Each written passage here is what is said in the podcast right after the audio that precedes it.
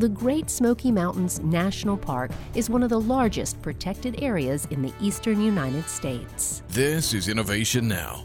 Understanding the changing health of an ecosystem is a complex challenge, so park managers in the Great Smoky Mountains use monitoring sensors on the ground and in the air to help protect this diverse landscape.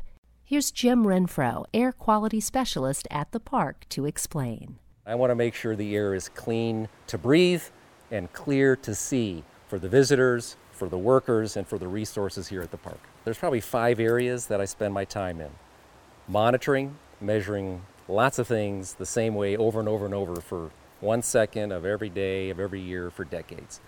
That answers a lot of questions. And some of the answers Jim needs come from the monitoring equipment provided by NEON, the National Ecological Observatory Network. We're getting a lot of this add on research to help us understand the park better so we can manage it better. I've seen that help in a huge way turn a really bad problem here at the park into something that is a, really a remarkable success. For Innovation Now, I'm Jennifer Pulley.